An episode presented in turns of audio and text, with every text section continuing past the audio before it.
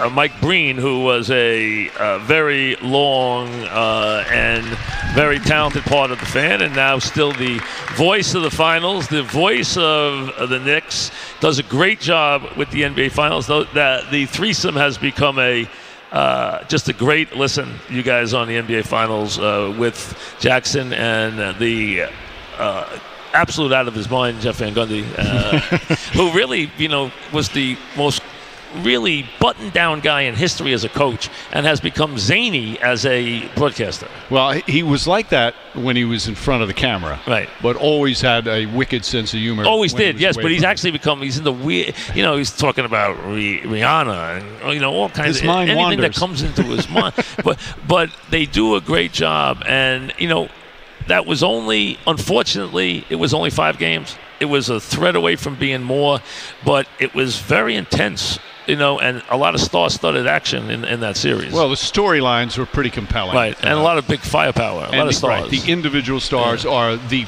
the elite stars in the league. By the way, happy anniversary. Thank you. Um, and I, this is a story I, always remember. I was working when FAN started. Remember the very first day FAN come on the air. Right.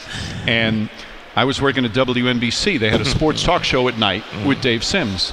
And we were all in anticipation somebody's going to be our competition.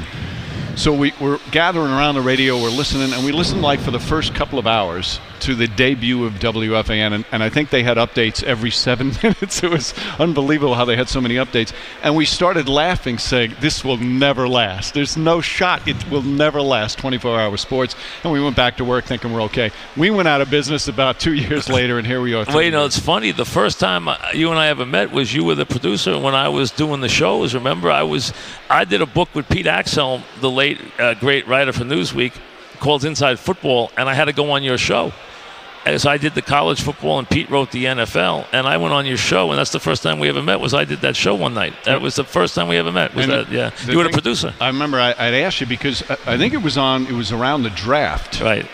And we'd had a couple of uh, guests on the draft, Right. and they all come in with all their notes and stuff. And you walked in, you didn't have any notes. And when I took you from the green room in, Yeah, I remember you that. said You, you forgot your notes. Where are your notes? And no, you, you didn't have any notes. I said I don't have any notes.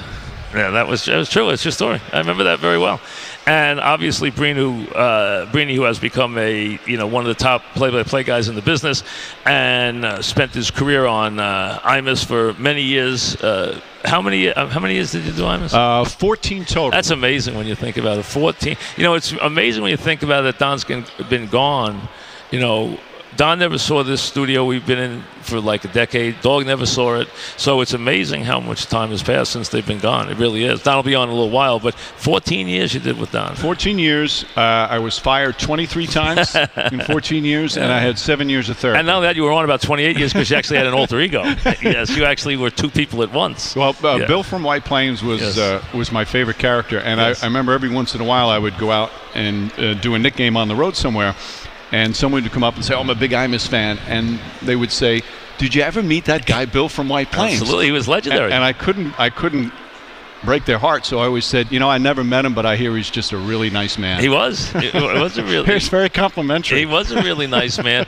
And how many years now have this is going to be uh, just killer? How many years have you done the NBA Finals? Uh, this year was the 12th. Twelve. Years. My God, it goes so. Twelve years, and you've done the Knicks. How many years? Uh, this year was the 25th. That is scary when you think about It, it. it's for me, it's unfathomable. I- 25 years on the Knicks.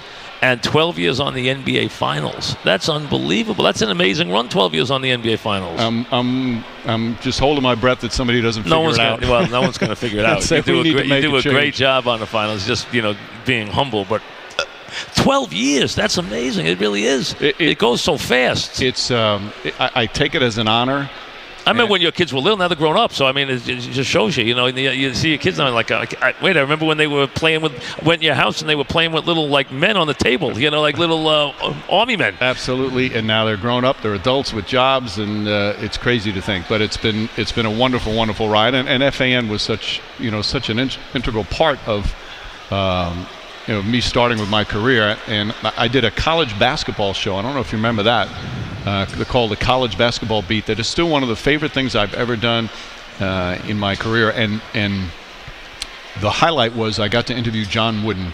for a half an hour once. Wow. And it was the most amazing thing just to talk to somebody so legendary like John Wooden. You know, it's funny, uh, you know, uh, because of the Breeny hasn't been on the fan a lot because of the whole separation with ESPN and everything once they started in the business and stuff. But used to be a fixture. I mean, you used to be on fan all. I mean, not only just with Imus, but on the you were on uh, all the show. You were on everything. I mean, you were on all the time. So I was allowed were, to go on your program. Yes, you were allowed. That's, I'm, I'm surprised you're here today. As a matter of fact, might have something to do with that. I did the 30 for 30, so that, that gave me some, you know, a little bit of a, uh, a, a pass for a couple of days, which actually comes on July 13th, the the uh, hour-long 30 for 30 will air on ESPN, the Mike and the Mad Dog one. It's uh, well, I've seen it. Yes, it's good. It's incredible. It really is. I and saw it, anybody uh, who, who lived it yeah, it's will good. will absolutely It's love good, it because yeah. it brings back all those It's funny memories. too. It's funny. I mean, it is funny. I laughed. At, there's a, absolutely. So th- all those years on the final, it's un, it's unbelievable. It really is when you when you think about that. You know, when you know in the beginning you pinch yourself. Now you're a grizzled veteran doing that. You know that. You- How you know- many years have you been with the same team? How many Well, years? That's, what I was going to say. That's what makes it, for me, so much fun because uh, Jeff has done it 11 of the 12. Right.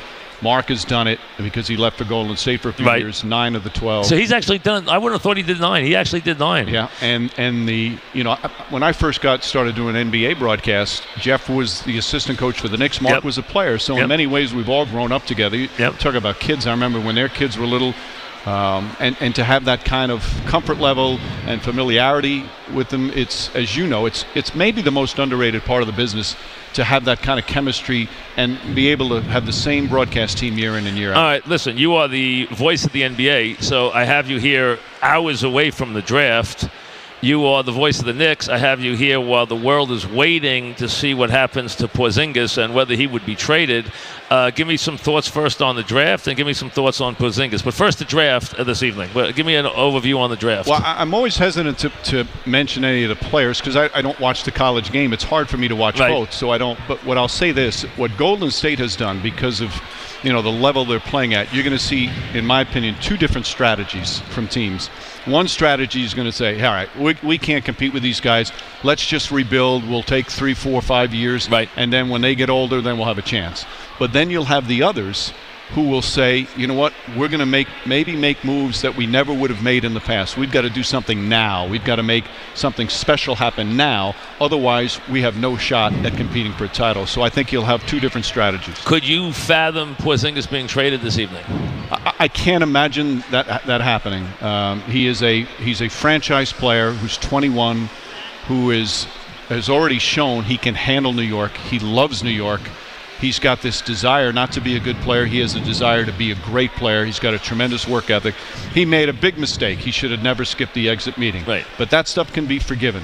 Uh, the league has changed. It's not just owners and coaches are in charge. The players are in charge too. That's just the way it is. More like or unlike most of the other leagues. Um, but in terms of you had a you have a known commodity as a franchise player. Boy, if, if you make a trade, you better get a ransom in return. How many years, and you watch him day in and day out, how many years can LeBron James, and I've seen a little slippage on the defensive end, plus you're asking him to play such demanding amount of minutes at, at that pace now, which is insane. How many years do you think we can see him still be the factor that he is? Is it is is more than two reasonable? I mean, is it, it could it be that longer than that? I mean, I keep waiting for the year where all of a sudden it just falls apart. Where you just say, "All right, listen, he gave you everything he had," and the parts start falling apart. I mean, you, you just expect that to happen. You never know when that, that one year when the, when the decline starts. Right. He has, in my opinion, you're right about the defense. Can't play it as consistently, not as long. tenaciously Right. as he did. But I thought he had his best year in terms of complete year. He, he's in he, the best way to put it. When he's on the floor now, he's in complete control Of of, what happens at both ends of the floor. still. Absolutely. and he hasn't shown any signs. He he Well, starts. their, their inability to even function with him off the floor in the series was unbelievable. It's- he went out of the game and it was 12 nothing. It was 14 nothing. It was insane. He takes such great care of his body. Uh, he works all summer. Obviously, the sacrifice he puts in to make sure he can play like that is Right. tremendous. And and now I I think what you might see is the, the minutes start to diminish a little bit, but I don't think the productivity. So you think there's I think more he's than got a couple at least years? three years. Oh, you do? Okay. Yeah. You- uh, okay. What's the thing about Golden State that we don't know that you know? Uh, they like to pass more than they like to shoot. And how many times can you say that about star players in this league? And the chemistry is real. Um, you know, Draymond Green is like the crazy cousin that they, they deal with. The, Now you love officials. You're always the official protector. Can this you ever a see a player who would perpetuated by Van Gundy. And it's true. It is because I know the same thing because I've had the same conversations with you. You protect every official. Can you ever remember a player who argued more ridiculously than he does? no, no. Well, I would say one, Rasheed Wallace. Okay. Every- Rasheed, yeah, Rasheed, Rasheed, and he was out there. And he Every was call. out there. Yeah. Uh, what what Green does is, you know, he'll yell and scream, but he also he can be very charming. Right. So at another point in the game, he'll go up and say, "Hey, I saw I'm just, you know, I was just going at you," but and he knows how to kind of make it up and establish a relationship. But he does go too far, and it takes its toll on a team when you have a guy like that around. But he's such a versatile player, one of the most unique players in the game today. That you know they let him blow off some steam. Uh, he did cost him a championship, though. I mean, and and he's aware of that, and he realized that. That's why this year meant more to him, I think, than any other player on that roster. Um, Kerr must have been going through a lot for for it to be in and out of that lineup like that. He must have really been hurting for him to be even out of that lineup at that time of year. the condition he has is the the pain. From what I'm told, Must be excruciating. people think right? migraines are bad. It's that bad, It's huh? worse, where he can't stand Wow. when it hits him. And Yeah. the problem is, they know what the problem is. They just can't find the exact place to, to fix it. It's like a needle Backs in a haystack. Backs and spines are tricky. That Well, it's spinal fluid Yes. when it starts leaking, and it's such a tiny, tiny little thing to fix, but it's it's hard to find. Well, listen, great to have you on. We never get a chance to get you on, so uh, thanks very much. Don't be a stranger. You know, see if you can come back again. You know that is. I'll- nice. I'll put come that back. part of the maybe Bill Mike negotiations. Will show up. You know, that, you never know. Congratulations, Thank Mike. you. Good to see you, Mike Breen.